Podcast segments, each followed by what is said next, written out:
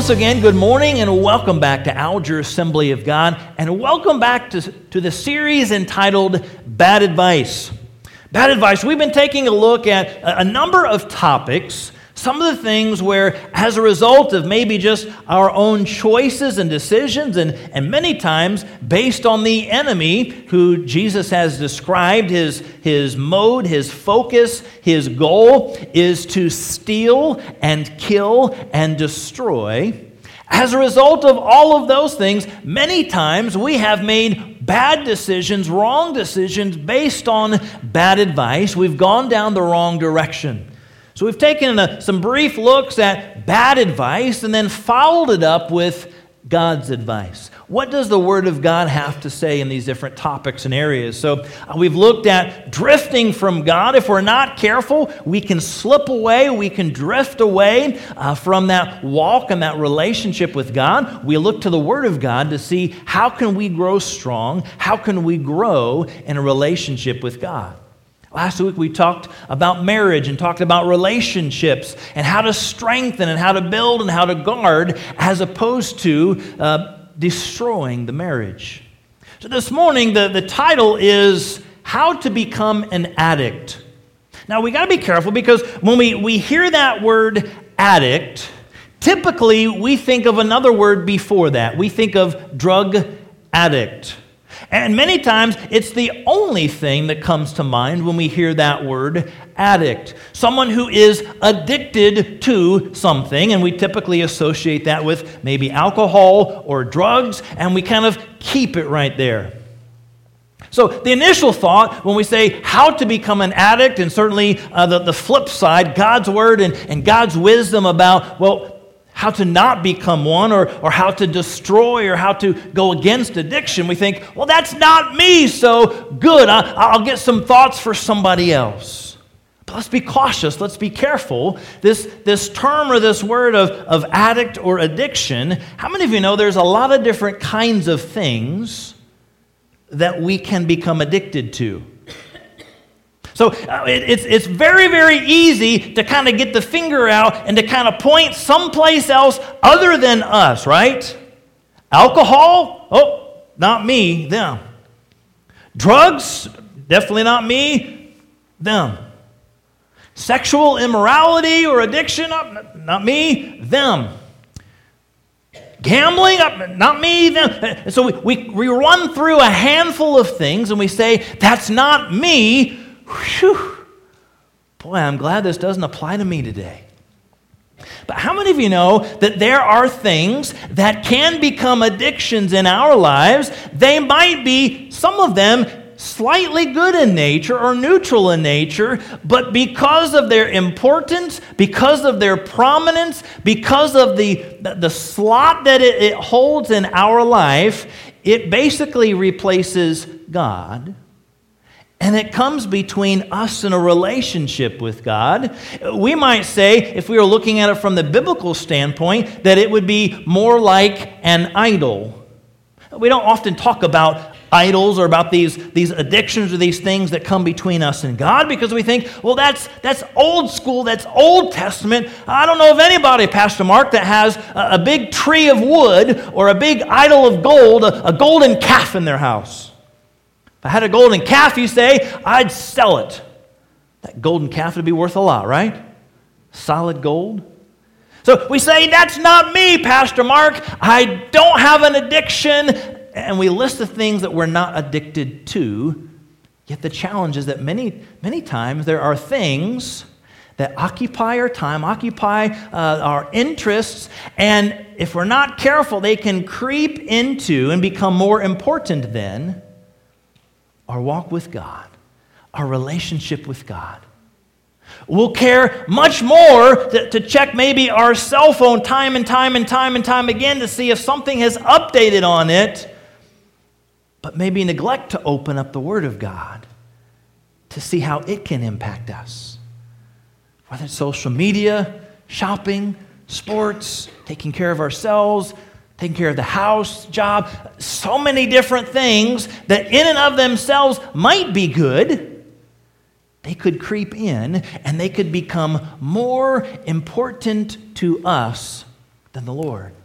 So it's not about, okay, becoming an addict or de- destroying addiction and only talking about some of those, quote, big things where we, we talk about maybe alcohol or drugs or other items when it comes to addiction. Certainly, there are other areas in our life that can become addictive, that can come between us and the Lord. So let's run through a handful of bad advice. These are some things that maybe on our own we've done. These are some things that maybe the enemy has snuck in and crept in and enabled us to think or to follow. But if you want to give in to your addictions, whatever those might be, those things that would creep in and keep you from the Lord, here's a handful of things that will help you to do that. Number one, bad advice number one is this Deny that you have a problem. Deny it. No matter what, don't admit it. It's not me, it's somebody else. That thing that's in my life, that's not an addiction, that's an interest. That's not an addiction. Uh, I'm just enthusiastic about this. Sure, it keeps me, and, and it's much more important than God, but it's not a problem. It's not an issue. It's not an addiction, because an addiction, as we all know, it's just alcohol or drugs, so my thing is certainly not that. It's a, a great first step towards growing in that addiction is deny it. In fact, tell yourself you can quit at any time. Any of these things that occupy our time and our efforts and our interest or that keep us from God, we would say, you know what? I can quit this at any time. It's the same thing that those who might be addicted to some of those big things that many times our mind goes to, alcohol and drugs, would say, oh, I can quit at any time. Some of those other things that, that maybe occupy our time, maybe we're saying those same things. I can give this up at any time. The, the challenge is many times we don't want to.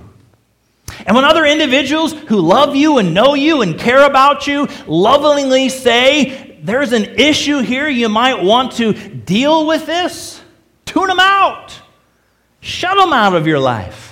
Tell them how wrong they are. Tell them how right you are because you know it all. Tell them that you don't have a problem because know that you know better. You're right even if you might be wrong. So, bad advice number one is simply deny that you've got a problem, and, and that'll help you go even further into your issue. Number two, bad advice number two is to follow your fleshly desires. Very simple. Whatever you feel like, whatever you want, if it feels good, do it. Eat it, drink it, smoke it, buy it, chase it. Just follow after it because you know what you want. And if it's good to you, it must be good. So just do it. Don't worry about what anybody says. Don't worry about what God's word has to say because you know what feels right to you.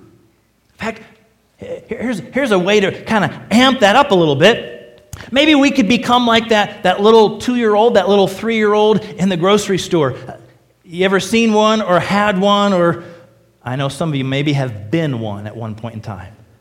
You know, the little two year old or three year old in the grocery store who's hanging on to mommy's feet or hanging on to daddy's feet, crying and screaming and throwing the temper tantrum that says, I want it!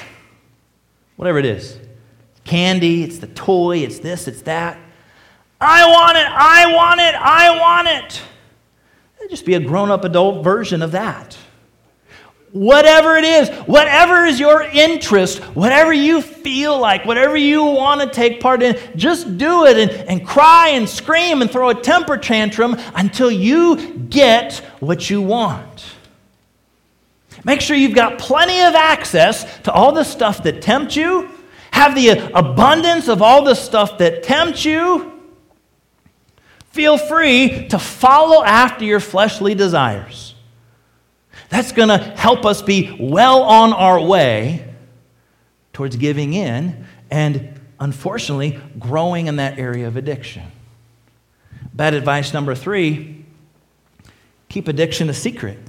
I mean, you certainly don't want to tell anybody about that. Don't let anybody know. Certainly, don't go to God with that.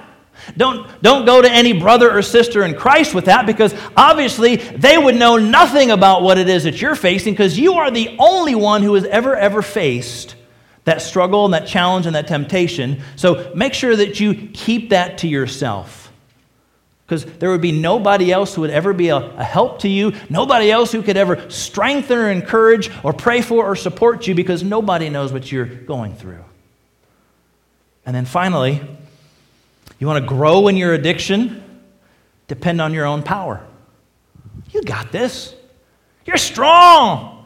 You've got wisdom, you've got knowledge, you've got strength, you've got energy, you've got connections, and, and certainly you know when you're going a little too far into whatever this issue might be. You, you've got this under control. You can handle it.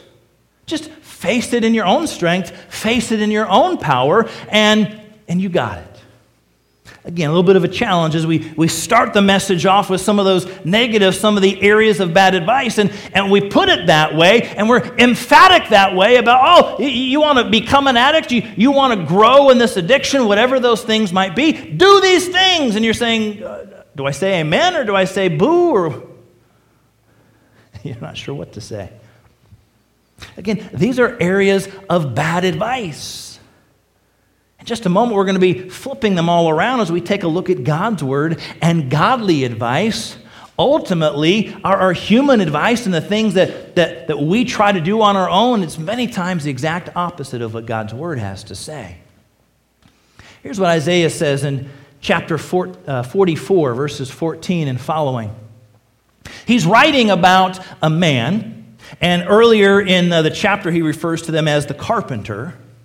And in verse 14, he says, He, the carpenter, cuts down cedars, or perhaps took a cypress or oak. He let it grow among the trees of the forest, or planted a pine, and the rain made it grow. It's used as fuel for burning. Some of it he takes and warms himself. He kindles a fire and bakes bread, but he also fashions a god and worships it. He makes an idol and bows down to it. Now, how goofy, how silly is that? He takes this tree, he had nothing to do with the tree. The tree itself, you know, it's not good or bad, it's just a tree, but he uses it, some of it, for good. I mean, he, he burns it, he, he makes a fire, and that provides warmth, that's positive. He burns it and, and helps to cook and prepare some of his food, and that's positive.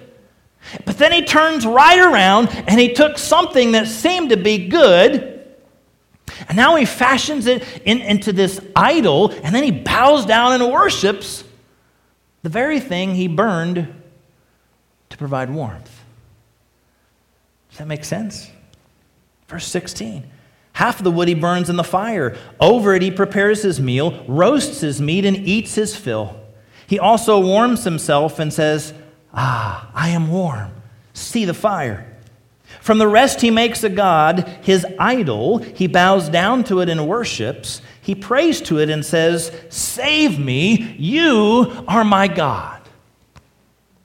And we look at that and we say, How silly can you be? I mean, who would ever do something like that? Unfortunately, so many people do something similar to that today.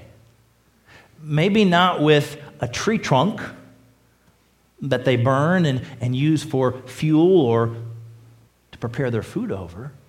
But there are some items in our lives that maybe in and of themselves, there's, there's nothing necessarily negative about these things, but we let them creep in. They become more important than our walk with God, than our relationship with God. It's almost as if we have made that thing an idol in our lives.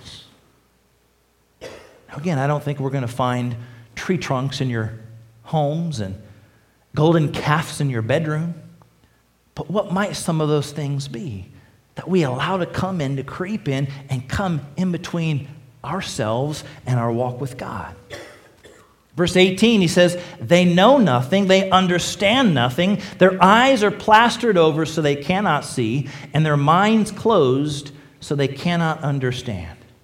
I mean, they're completely shut off from the fact that what they're doing is not good, is not right, and displeases God. They're, they've deceived themselves. They feel that what they're doing is right. It's that, that thought that says, if it feels good to me, I'm going to do it.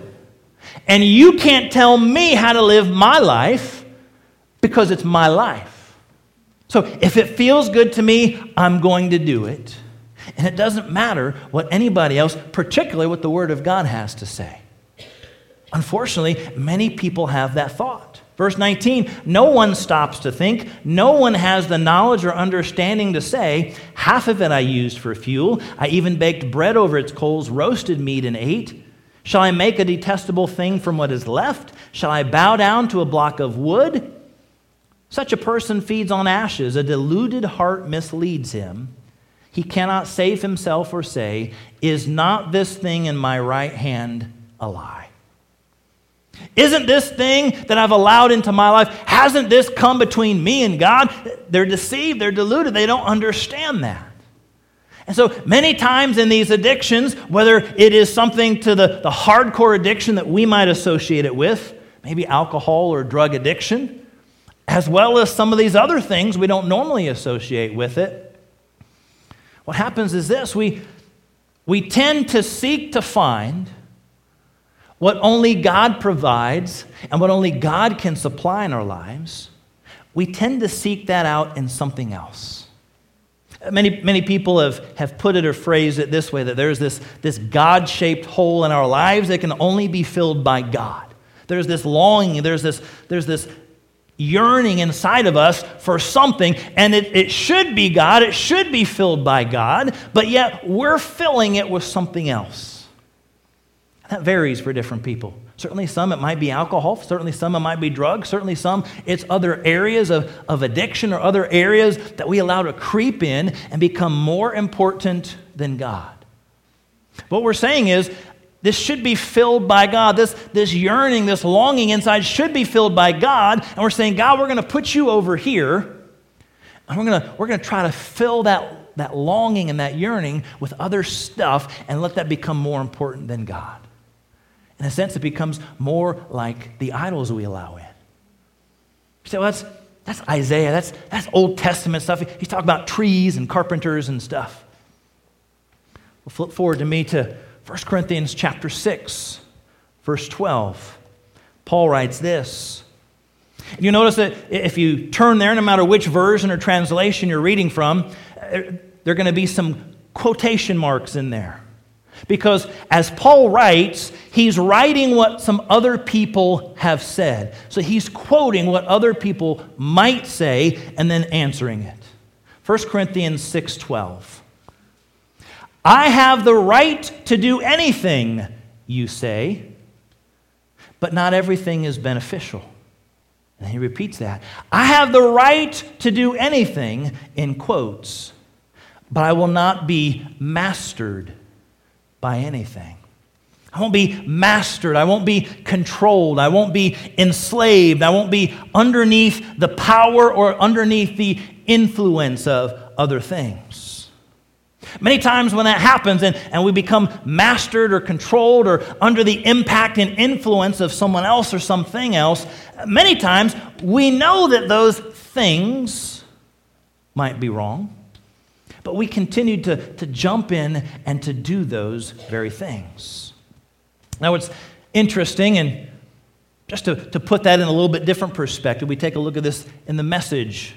The message is more of a modern paraphrase. It's, it's not so much of a word for word or phrase for phrase translation uh, from the Greek, but a little bit more of a, a modern understanding that uh, Eugene Peterson wrote. So here's what that verse reads like in the message Just because something is technically legal doesn't mean that it's spiritually appropriate. If I went around doing whatever I thought I could get by with, I'd be a slave to my whims. Okay, so let me just point this out for those who might be listening online or on the podcast because I'm about to do air quotes. So people can't hear that on the, on the podcast. So all of you uh, listening live here, you're, you're going to see air quotes. But in the message, he says, just because something is, and here comes the air quotes, technically legal. Everybody do that with me. Let's, let's do air quotes together. It'd be fun. Here we go. You ready? Technically legal. Okay. So just because it is technically legal doesn't mean that it's spiritually appropriate. Uh, what does that mean? Well, just because some things are not against the law, just because some things are, here we go again, technically legal, doesn't mean that it's good for us, doesn't mean that it's healthy for us, doesn't mean that it benefits me spiritually. It is, here we go again, technically legal if you're of a certain age to drink alcohol. Does that make it spiritually beneficial? In some cases, and in more and more states, it is, quote, technically legal to do marijuana. Does that make it spiritually beneficial? In, many states, and Ohio being one, uh, in some of the big cities, you can go to these incredible, fantabulous, large sites called casinos and gamble your money away. It is, quote, technically legal. Does that make it spiritually beneficial? In fact, if you are of a certain age and the other person is of, of a certain age and you both are consenting, it is, quote, technically legal to engage in sexual relationships, premarital sexual relationships, extramarital sexual relationships, adulterous relationships. It is, quote, technically legal. In other words, you will not be prosecuted, you will not be arrested if you're of the appropriate age to drink, if, if you're in the appropriate state to smoke marijuana, if you're of the age and the other person's of the age and you both consent. You won't be arrested for premarital, extramarital, any of these outside of marriage sexual relationships, does that make it spiritually beneficial? So he's writing and, and giving this modern take on 1 Corinthians 6. Just because of that doesn't mean it's spiritually appropriate. If I go around doing whatever I thought I could get by with, I would be a slave to my whims. I mean, there's all kinds of things we can do. But just because we can doesn't mean that we should. True? There's a lot of things we can do, even that are outside of the, some of those big things that we think, oh, don't be an addict, don't do drugs. There's a lot of things that we can take part in that can lead us away from God and develop that, uh, that addiction, that idol perhaps in our lives that keep us away from God. So let me ask you the, the question this morning Is there anything in your life that has mastered you? What 1 Corinthians 6 says. He says, Not everything's beneficial. And he says, I will not be mastered. I will not be controlled by. I will not be enslaved by. I will not be under the power of anything. Is there anything in our lives that we would say has mastered us? Anything that's bigger than us? Anything that we say, you know what? I could quit anytime. Yet we don't.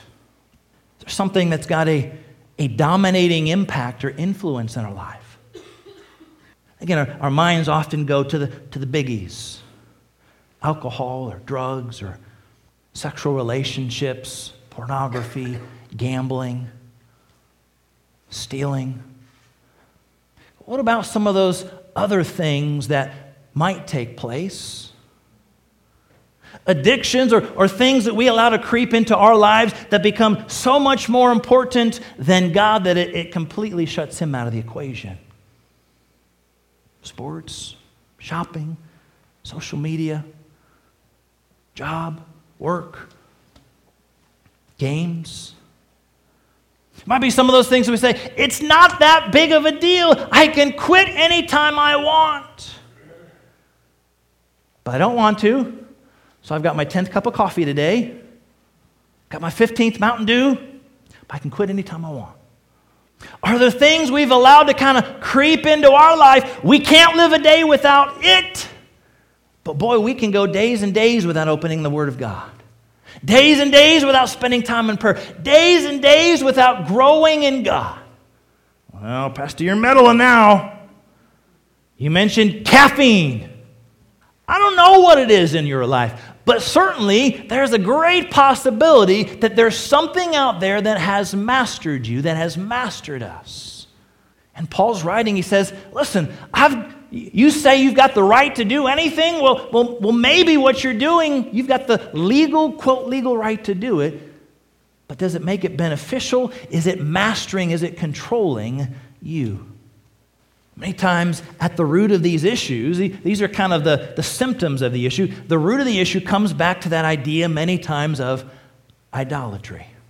Something that's taking the place of God, something that has crept in alcohol, drugs, other items, and we've allowed it to take the place of God, and it is the importance of God.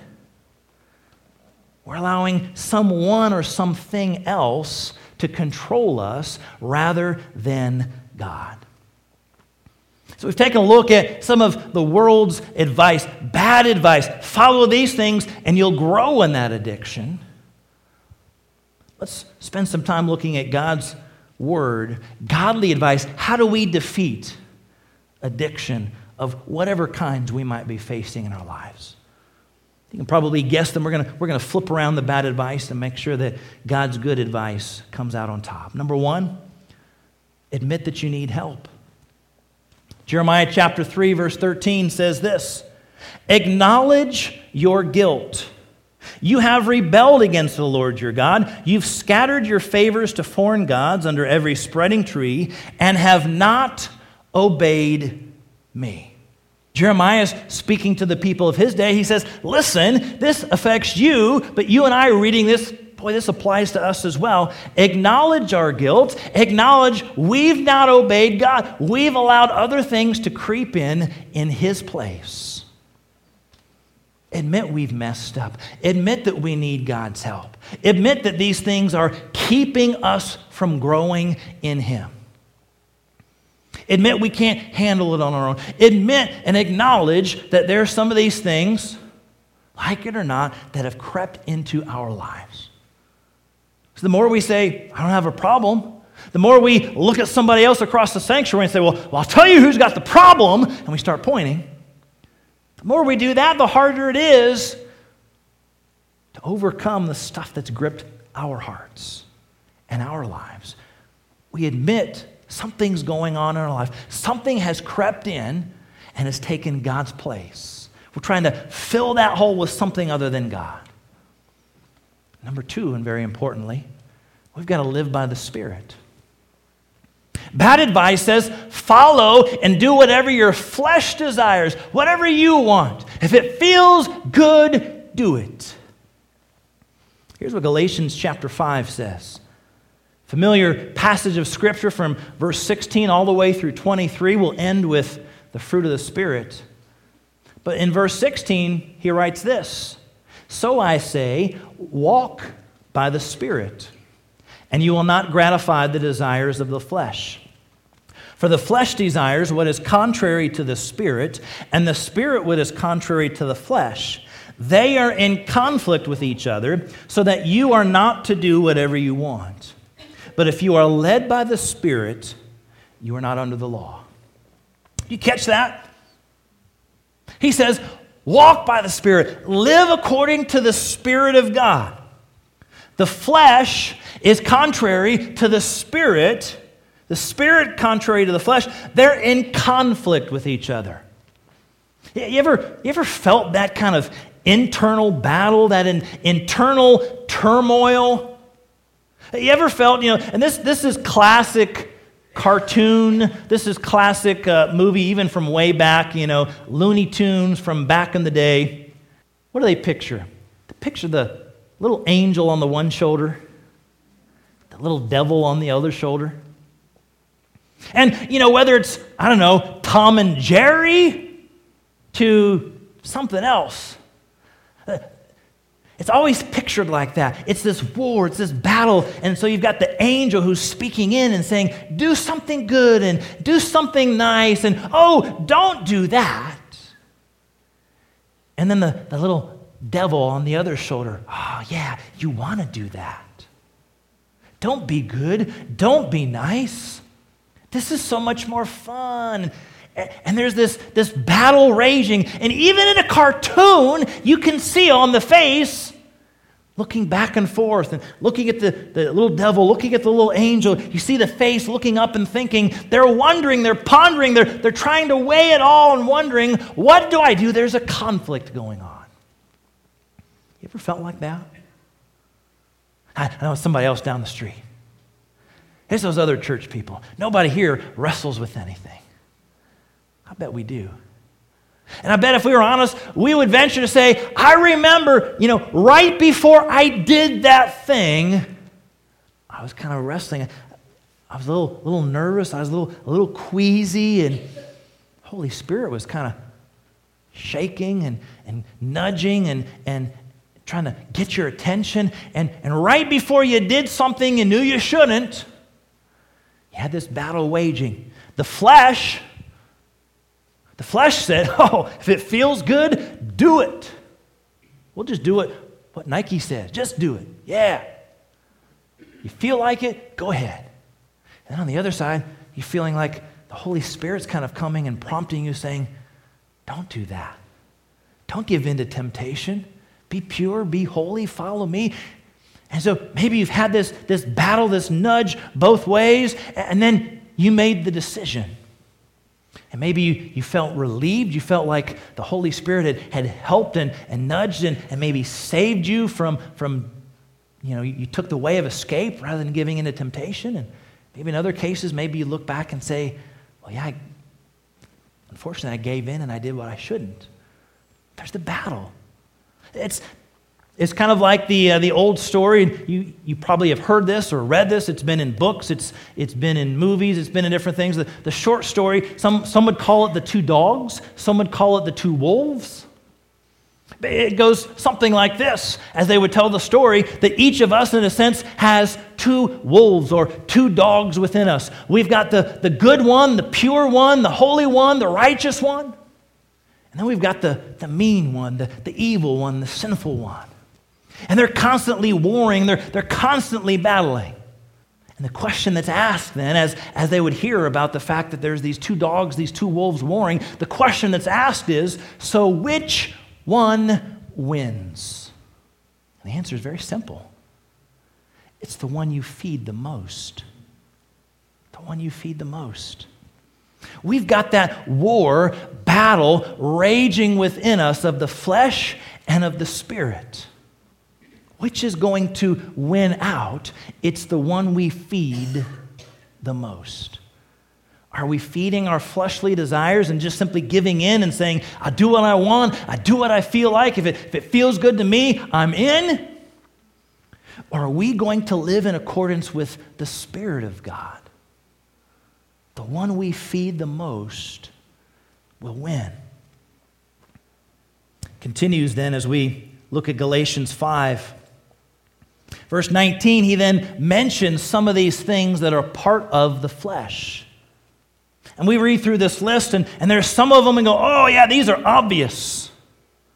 Verse 19, he says, the acts of the flesh are obvious sexual immorality, impurity, debauchery, idolatry, and witchcraft hatred, discord, jealousy, fits of rage, selfish ambition, dissensions, factions, and envy, drunkenness, orgies, and the like. I warn you, as I did before, that those who live like this will not inherit the kingdom of God.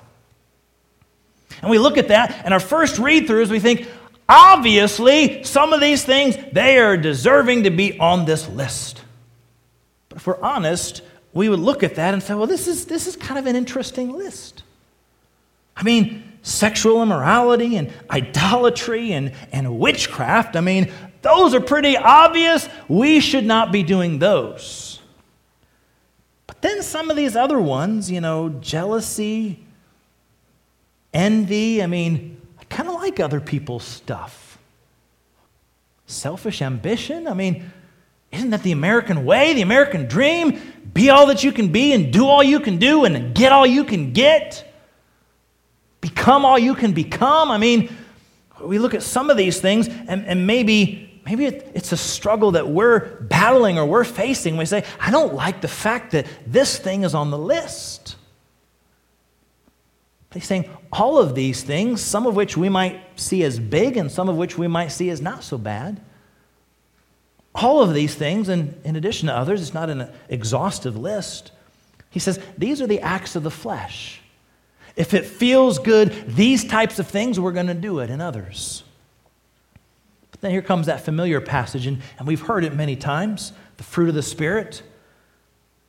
You might have learned it or phrased it or memorized it in a different version or translation. NIV says the fruit of the Spirit is love, joy, peace, forbearance, kindness, goodness, faithfulness, gentleness, and self control. Against such things there is no law. He's writing, he's saying, listen, if we want to guard against addiction, if we want to defeat addiction, we've got to make sure that we're living in accordance with the Spirit of God rather than following our fleshly desires.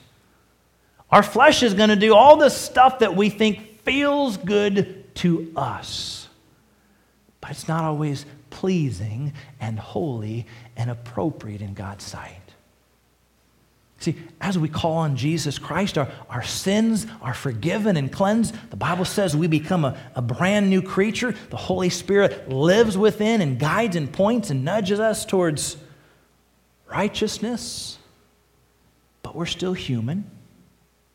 We still have that fleshly nature. So, which one are we going to feed? Are we going to give in to the flesh to say, oh, it feels good, so forget about God and the nudging of the Holy Spirit? I'm walking this direction? Are we going to follow the leading and nudging of the Holy Spirit and live according to the fruit of the Spirit? So, godly advice says, first of all, admit that we need some help. Live by the Spirit of God. Thirdly, confess our sins and weaknesses. Proverbs 28 13 says, Whoever conceals their sins does not prosper, but the one who confesses and renounces them finds mercy. Someone put it this way sin grows best in the dark. Don't keep it in the dark. Confess it to God Ask Him to cleanse and to forgive and to remove. I mean, we're thankful. The Word of God says if we confess our sins, He's faithful and just, and He will forgive us of all of our sins and cleanse us from all of the unrighteousness. If we confess, that's where that starts. We confess, He forgives. Certainly, there's other individuals that, not that we go to them for forgiveness, they don't cleanse, they don't forgive, they don't save, but they might be able to provide some help, some encouragement, some accountability. Because again, our thought is this nobody else faces what I face, so I certainly couldn't tell anybody. Now, I'm not advocating that we have like Confession Sunday and we mandate that all of you spend, you know, an hour up front telling everybody all your sins, all your struggles, all your challenges, and then we all keep this big detailed list so we know if I ever struggle in this area, I've got five people I can get a hold of. I'm not suggesting that. What I'm saying is, there might be people that God puts into your path or in the course of conversation. You might encourage somebody else, somebody else might encourage you, and you might God might kind of put you together with somebody who has been in that same boat, faced those same struggles and challenges and temptations that maybe could be an accountability to you, that maybe could be an encouragement to you. We go to God. God's the one that cleanses, God's the one that forgives. But certainly, sometimes there, there could be other individuals that could help guide and direct and, and kind of help us stay accountable in some of these areas that we struggle or that we face. They can encourage us in the Lord, lift us up in prayer, maybe be that, that personal contact Hey, how's things going in this area? Doesn't maybe even have to be specified or mentioned, but you know this person's going to ask me a couple of questions. How are you doing in this area? You know, we talked about that a little while back, just praying for you, just thinking about you. Let's stay accountable.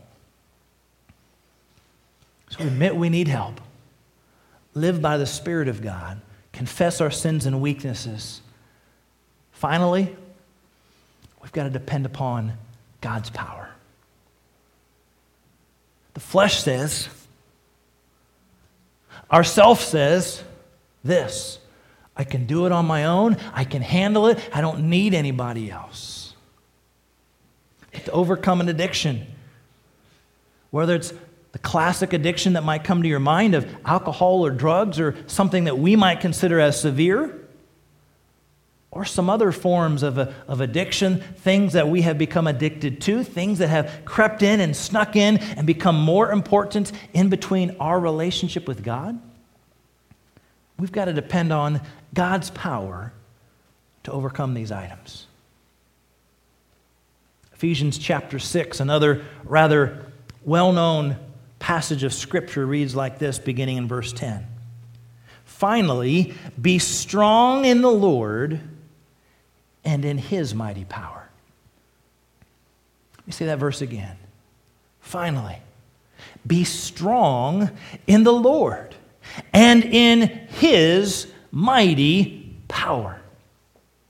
Nowhere in here does it say trust yourself. Nowhere in here does it say you've got everything you need in and of yourself. It's in you.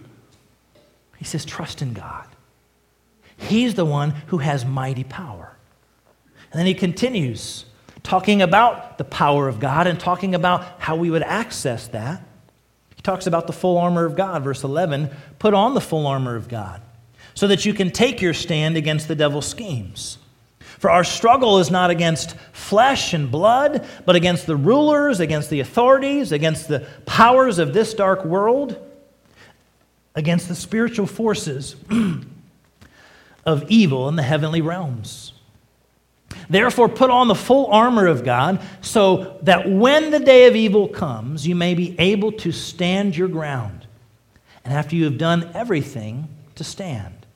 Stand firm then with the belt of truth buckled around your waist, the breastplate of righteousness in place, with your feet fitted with the readiness that comes from the gospel of peace. In addition to all this, take up the shield of faith with which you can extinguish all the flaming arrows of the evil one. Take the helmet of salvation, the sword of the Spirit, which is the Word of God, and pray in the Spirit on all occasions with all kinds of prayers and requests. With this in mind, be alert and keep on praying for all the Lord's people. See, he's acknowledging that this is a spiritual battle. it's not something we face in our own strength. This is not arm wrestling tournament where it's my arm and my muscles and my physical body against somebody else. He says it's not about flesh and blood. This is a spiritual battle.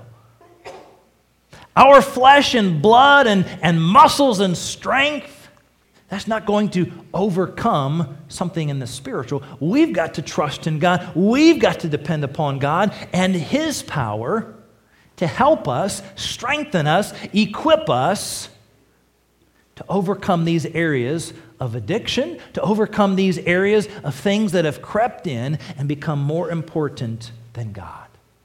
Maybe we've tried. Maybe you've tried on your own to, to battle this, whatever this means to you. And on our own, sometimes we just dig in deeper. As opposed to, to breaking ourselves free, we, we expend a lot, a lot of energy and we wrap ourselves up even tighter into that thing. We've got to trust in and depend upon the power of God. How do we defeat addiction? How do we overcome some of these things that will try to creep in and become more important than our walk with God? We've got to admit that we need help, live according to the Spirit, confess our sins and weaknesses, and then depend upon the power of God.